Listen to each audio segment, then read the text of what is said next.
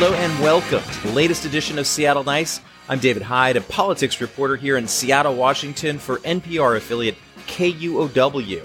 Joining me, as always, political consultant Sandeep Kaushik and Erica C. Barnett, the editor and publisher of Publicola. On today's show, homelessness, arguably the biggest issue in the 2021 city council and mayoral races. And of course, this is not just a political issue. According to official estimates, more than 40,000 people were homeless at some point in King County in 2020. There's really widespread recognition that more needs to be done and a different approach. This led to the creation of the King County Regional Homelessness Authority, which, starting this year, was for the most part put in charge of homelessness in Seattle and King County. Strategy and spending is now up to this new authority. So today's big question is how's it working out so far for the King County Regional Homelessness Authority? Are they doing a good job? I'll I'll jump in on this. Look, I I think it's it's way too soon to tell. Um, the Regional Homelessness Authority was stood up and got its executive director uh, about a year ago. So we're about a year into its its operations. I think there are some signs, encouraging signs, and reasons to be optimistic. I also hear uh, certain criticisms of of uh, you know the Regional Homelessness Authority, particularly from coming from the provider community. Um, and I think there's still a question mark about whether the Regional Homelessness Authority is going to actually have the authority that it's supposed to have. I think there's resistance maybe to ceding control of certain revenue streams and, and other sorts of power uh, to this new entity. Yeah, I think um, there are. I, I, agree with Sandeep. It is it is early to tell. I mean, in addition to you know being a really new organization, they just started uh, contracting with providers this year.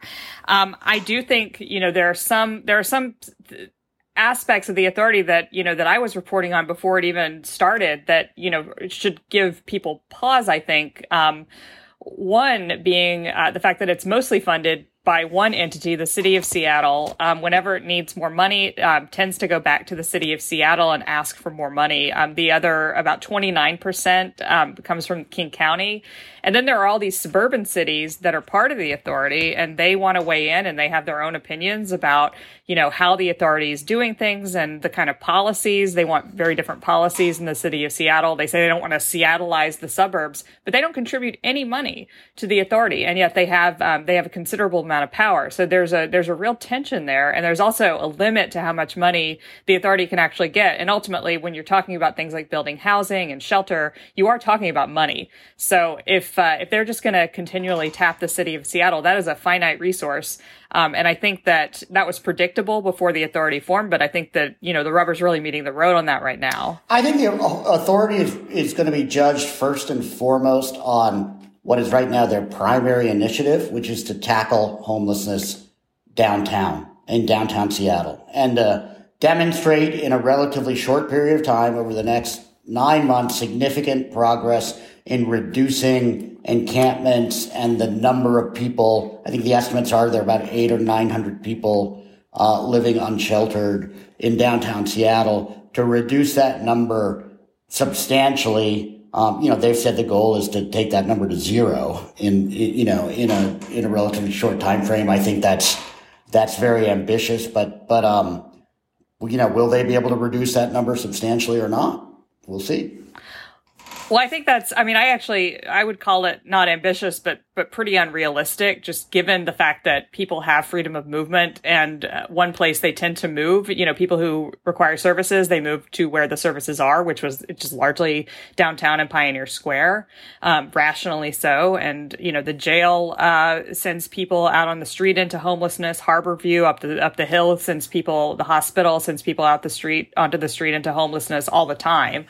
Um, but I also think that, you know, when you talk about getting rid of uh, unsanctioned encampments downtown, there is there is another tension between the authority and the city, which is that the city under Mayor Bruce Harrell has really continued to accelerate encampment sweeps. And um, when I talked to the authority about the big sweep uh, at City Hall a couple weeks ago, you know, they said they didn't know about it and they don't support it. And I think that if that continues to happen and we have all these, we have lots of sweeps that, you know, are not coordinated with the authority because you know, you were talking, Sandeep, about, um, you know, sort of a power balance and, and wanting authority over things. The city has kept authority over the, the right to remove encampments.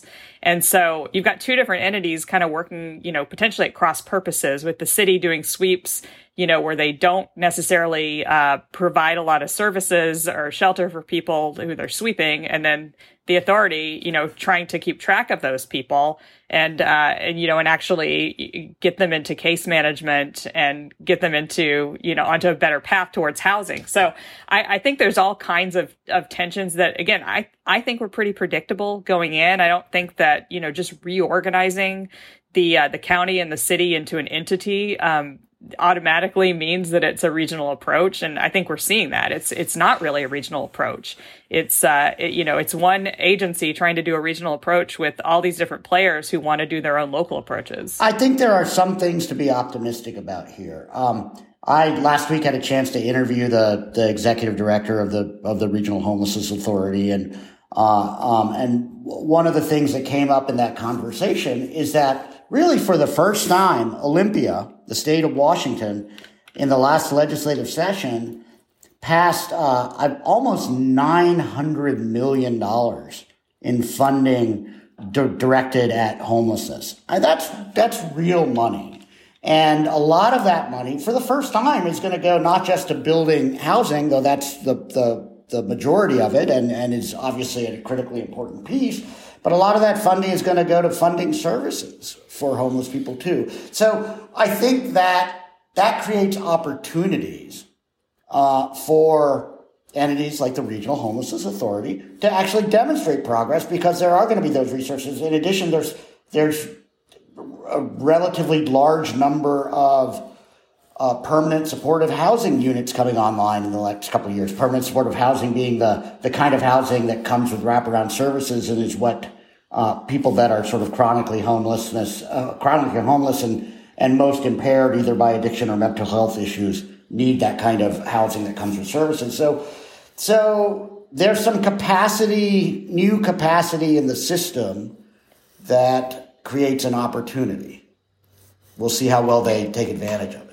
Yeah, I mean, I, I, I think a lot of those funds are federal funds that you know are going to be uh, not an ongoing source of revenue. Um, and you know, I mean, housing unfortunately is incredibly expensive to build. Um, you know, the the the state and the and the city and, and the authority, you know, are I think rightly moving toward acquiring existing housing, which you know is is cheaper, but uh, you know, even a hundred million dollars for for new permanent supportive housing. I mean, sadly, only builds about fifteen hundred units, and we were talking, and that's statewide, and we're talking about you know potentially forty thousand people just in King County. So, I mean, the scale of the problem is just much much greater than I think the we've we've been real, willing to really contemplate, and certainly greater than we've been willing to fund. Yeah, I think Erica, you've been, I think, rightfully focused on on some of the the unresolved tensions that that exist within in this kind of new regional umbrella, you know, model, suburbs versus um, you know the city, and you know maybe the, the, the providers feeling you know that they may not have. Uh, as much of a voice at the table as they think they ought to. I've certainly heard that from some of them. Um, but I think the fundamental tension within our homelessness system, whether it's regional or city focused or whatever the the org chart looks like is the, the tension between how much do we emphasize long-term solutions like building more housing and adding more services and how much focus do we put on short-term interventions like cleaning up encampments that have grown out of you know that are perceived to have grown out of control or that are significantly contributing to public health or public safety issues, right? And that's the that's the argument um, that we've been having around homelessness uh, in one form or another for a few years now politically. I think in a world where we have a finite amount of money and a finite amount of time to address homelessness, um, I mean, the, the, city has chosen to go for that short term uh, approach. I wouldn't call it a solution, uh, which is to sweep people. So, so recently the city decided to sweep this huge encampment that's been there for a very long time. It's very persistent, um, in the Chinatown International District that spills out onto Dearborn. Um, and the uh, and the problem with with that approach is, you know, there are 50 tents. There's between 70 and 80 people, and from what I understand, almost none of those folks um, were offered services, shelter, housing, any of those things. There's very little outreach. The um, the organization that primarily does outreach in that area was not doing, you know, was not funded to do outreach to that encampment. So when you're spending, you know, you've got you've got police time to sort of ward off protesters. You've got um, you know parks department time. You've just got you've got the, the the human services department. Just tremendous amounts of city resources going to remove people from what is literally a vacant lot of you know, a vacant piece of land, um, and, and move them somewhere else. So that is the city's current priority. I don't know that it is, I don't think that it is the homelessness authority's current priority. And so, you know, you, you have to ask the question, what would it look like if, you know, the city decided to take a more systemic and a, a, you know, a more deliberate approach to encampments like that one, like they have done with some encampments in the North End, um, instead of just saying this is intolerable and we're going to sweep it. Now, the reason the city will often um, accelerate sweeps is because there will be a violent incident. Um, there are uh, there have been shootings at encampments, and they uh, use that as a justification for sweeping, you know, massive groups of vulnerable people out of the way. Um, you know, I, I personally think that that is not a bang for our buck kind of uh, decision. Um, and uh, and in any case, I mean, I, I think bigger picture, the city is really focused on on shelter, which is also temporary, as opposed to housing, which you know is is the ultimate solution to uh, you know to the the fact that people aren't housed. Well, I, a couple of thoughts here. First of all, it's not a solution when there's uh, encampments that are growing into Thunderdome. Sandeep, I just I just have to ask. You are the master of hyperbole, but why? I'm the master of hyperbole. Beyond the is it why beyond the Thunderdome, the third in the Mad Max series, uh, starring Tina Turner as the uh, uh owner of this small post-apocalyptic mini world, yeah. uh, you know, that obviously nobody would really want to live in. But but it, it's a terrible movie. Are you referring to the Thunder, Thunderdome because you you don't like this post apocalyptic world, or are you trying to make us remember like the worst uh, movie in the series, or did you like that? I like that movie. What are you talking about, man? You're crazy. Uh... One man enters, one man leaves. Wasn't that the thing? yeah, yeah, yes. No, two men enter, one man two leaves. Two men enter, one man leaves. Yes.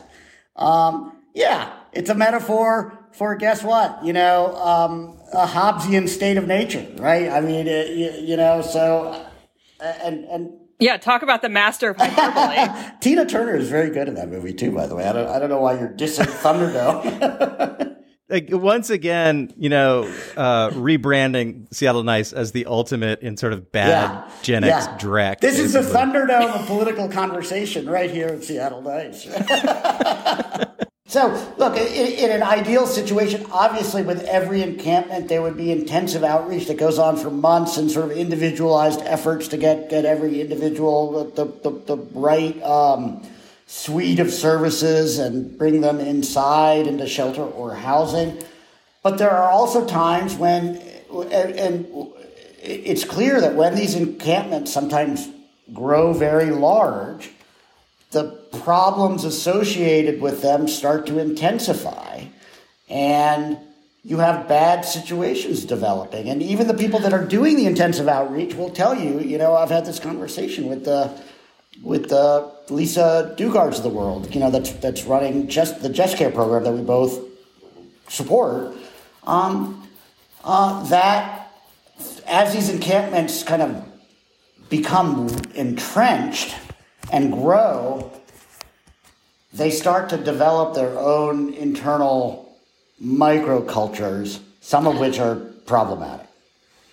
Well, I will say another encampment that got swept was one tent, um, where um, a uh, another tragic shooting happened, and so, I mean, it's not just, I mean, I, I, would say that a shooting, I mean, is, is often used as a reason, even in the absence of what you're describing as like a, a violent Thunderdome microculture. um, I don't think you know that about the encampment that we're talking about in the ID. Um, but it, but in any case, I mean, I think that the city looks for reasons to declare something an obstruction, finds those reasons. And look, I mean, the, problem with doing that intensive outreach at every single encampment is that there's not enough shelters, not enough housing for 40,000 people. There just simply isn't.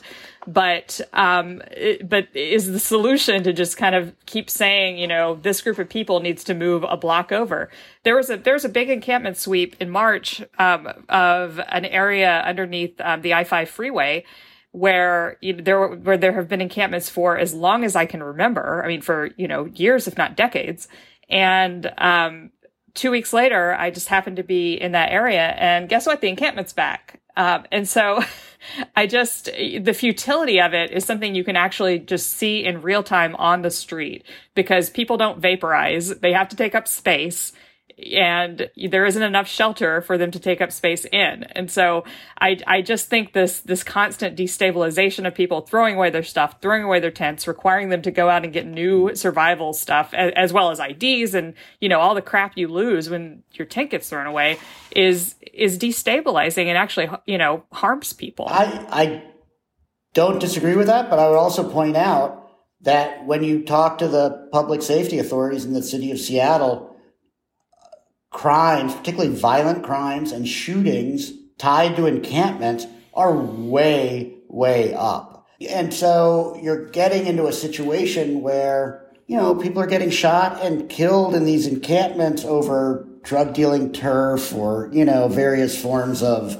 uh, you know, the kind of disputes that are taking place. And yes, my th- in these thunderdomes, in these little mini thunderdomes, to use my phrase. Um, and, you know, that's a big friggin' problem too, right? Like, so I will say, I think that the balance that our current mayor is trying to strike, where I think he does believe in, you know, to the extent we can bring resources to bear, let's do, you know, the kinds of interventions, Erica, that you're talking about, and let's try to fund more upstream and long term stuff. But at the same time, you got to take action sometimes when some of these places are turning into a violent shit show. Yeah, I and I don't think destabilizing people and relocating them to a different area actually is action. I mean, it is action. You are you are saying you cannot be here, move over there. Um, but I mean, it doesn't i mean if you're if you're actually concerned about violence in encampments i mean the the conditions that create violence um, are not solved by just breaking up an encampment and telling everybody to move you know a block away. I actually think so, i actually think sometimes it does make a difference. I think sometimes when you when you break up these large scale encampments that have become nodes of violence and criminality i mean this is this is the argument we were having about hotspot policing a couple of weeks ago. There's evidence that you know, hotspot policing doesn't just move the problem two blocks away, that it actually does lead to some reductions in the sorts of behaviors that it's targeted at. And I think that. Wait, are you saying you think that, that hotspot policing is going to reduce shoplifting downtown? So you're asking me, do, do I think hotspot policing will reduce um, shoplifting downtown? Yeah, in in in a month or two will the will the total number of shoplifting incidents have gone down because the police are you know are posted up at Third and Pine. Uh, in that area of downtown, yeah, I think it will make a difference. I think it already has made a and, difference. But you understand, but but but by saying in that area of downtown, you are implicitly acknowledging it's just going to go to another. I'm not saying that. that well, I, am saying that overall, you know, there may be. I, I do think there's a certain amount of displacement that happens. I don't think it's just like it all goes away magically. Of course not.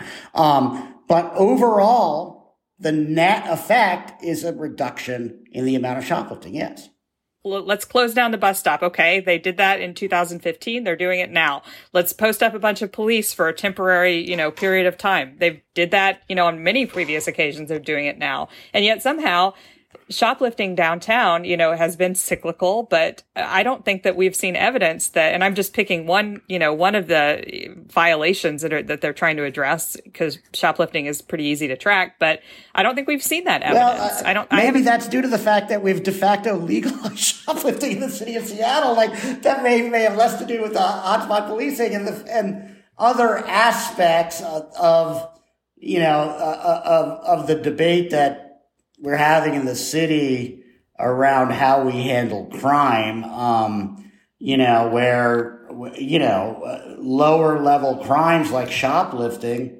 almost never anymore lead to people actually going to jail for any length of time. I mean, they might get arrested and spend 36 hours or 48 hours at the King County Jail, and then they get cut loose and they do it again.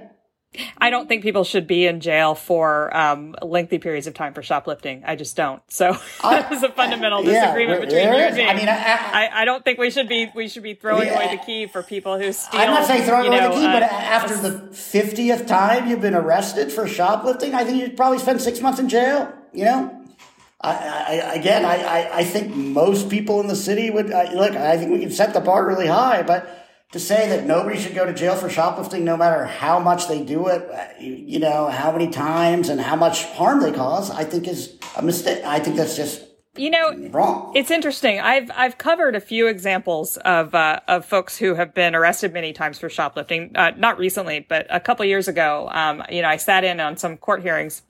Um, of a of a guy who shoplifted from the QFC on Capitol Hill on Broadway um, over and over and over again, like an almost everyday mm. thing.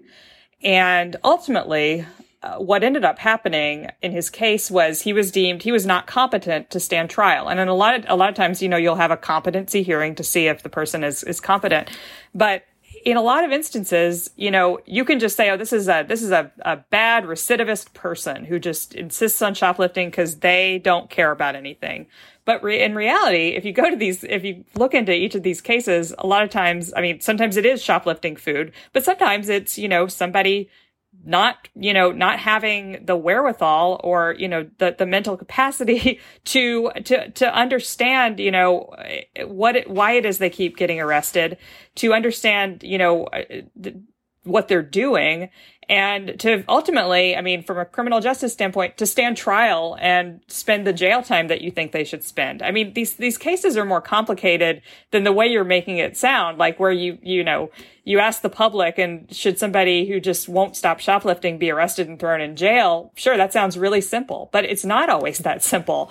And, you know, and, and this is why, you know, I do think like this blanket approach, just, you know, let's, let's start arresting people and start throwing them in mm-hmm. jail after a certain point is very simplistic. I think the blanket approach right now is we don't jail anybody anymore for shoplifting. That's the blanket approach in, in, in Seattle. Like the pendulum is not that we're throwing everybody in jail. We're throwing nobody in jail. I mean, that, that, that's, and, and I don't think that's, it's funny, uh, to, to your specific example of if we're talking about a, a mentally ill person suffering from homelessness, absolutely. I think the system should treat that person in a different way than somebody who say is, going in, shoplifting repeatedly at stores, maybe to, to, to fund a, a drug habit and is threatening employees or is getting into violent altercations in, with, with employees, uh, and, uh, you know, causing that sort of harm, which also does happen. And that. Well, violent altercations are a separate offense from shoplifting. Right. I, which, which often don't get prosecuted either